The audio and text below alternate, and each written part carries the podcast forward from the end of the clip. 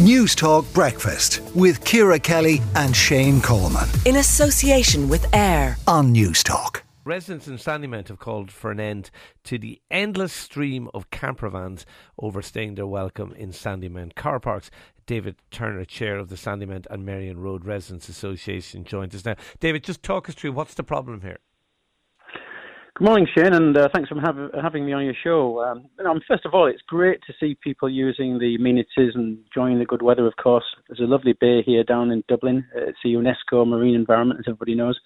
Um, and there are car parks along the Strand, and they're mainly they're for short-term use for people coming along to walk, run, take the dogs for exercise, access the beach, and so on.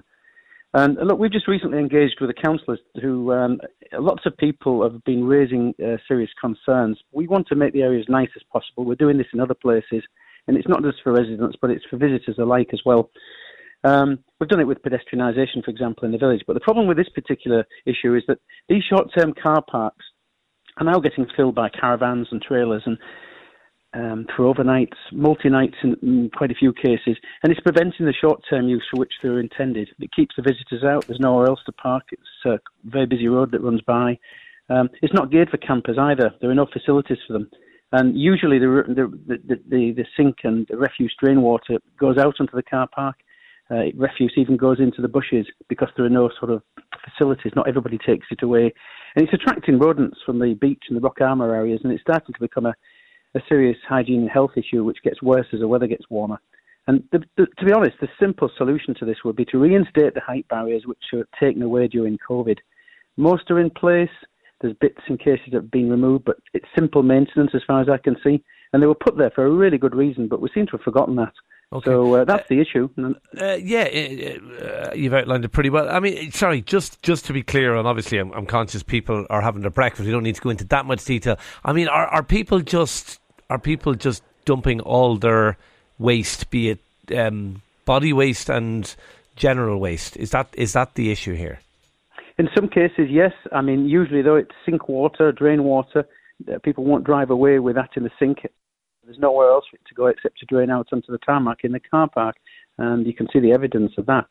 So, you know, all of that as well, uh, you know, contributes to the overall problem. But refuse, um, sometimes left in bags and other times not. Uh, and people walking by and the council do a great job trying to keep on top of it, but it's starting to get out of hand and it's starting to become a, a hygiene and a health issue. Uh, there will be some people listening who be saying, "Oh, look, this is people in a you know a, a, very nice affluent area who are just trying to keep the area for themselves." What would you say to that charge? Well, look, I would say, of course, people might say that, but this is for visitors alike to the city beach, and people come to it, uh, to Dublin Bay, and for that UNESCO environment uh, from all over around the city. And there's a third of Ireland living here. I mean, there's a constant stream of visitors coming in, and I just think it's uh, it's one of the jobs of the residents and the resident association to try and make it uh, the area as nice as is possible. Uh, we're doing that in other areas as well uh, in, in, this particular uh, uh, region. Okay, fair, fair enough. Uh, so basically, you ha- have you spoken to the council about putting these barriers back in place? Yes, look, we've just recently written to them, and uh, I mean we've been living with it for as long as we can, uh, but it's starting to get out of hand, and we've just asked them to actually reinstate the barriers, which were there for very good reasons beforehand, but we seem to have forgotten uh, why they were why they were there, and it would be a simple process as far as uh, we can see to actually um, just reinstate that. Okay, David Turner, the chair of the Sandymount and Merrion Road Residents Association. Thank you for talking to News Talk Breakfast this morning. Your chance to win big. News Talk's Summer Cash Machine. Oh, Joe Andrews was working in the sun yesterday when he got the cash machine call and he became our sixth consecutive winner. The summer cash machine has been reloaded and the new amount you need to know is this 30,000 284 euros and 57 cent to enter text play to 57557 that's play to 57557 if it's you we're going to call you back after 3pm today but you must answer your phone within five rings. You tell us the prize amount and it's simple. You win all the money. That amount again is 30,284 euros and 57 cent. Write it down. Text costs 2 euros and 50 cent plus your standard message rate to play. You've got to be over 18 to enter and you're playing across the Go Loud network of stations. And full terms and conditions are available on our website, newstalk.com.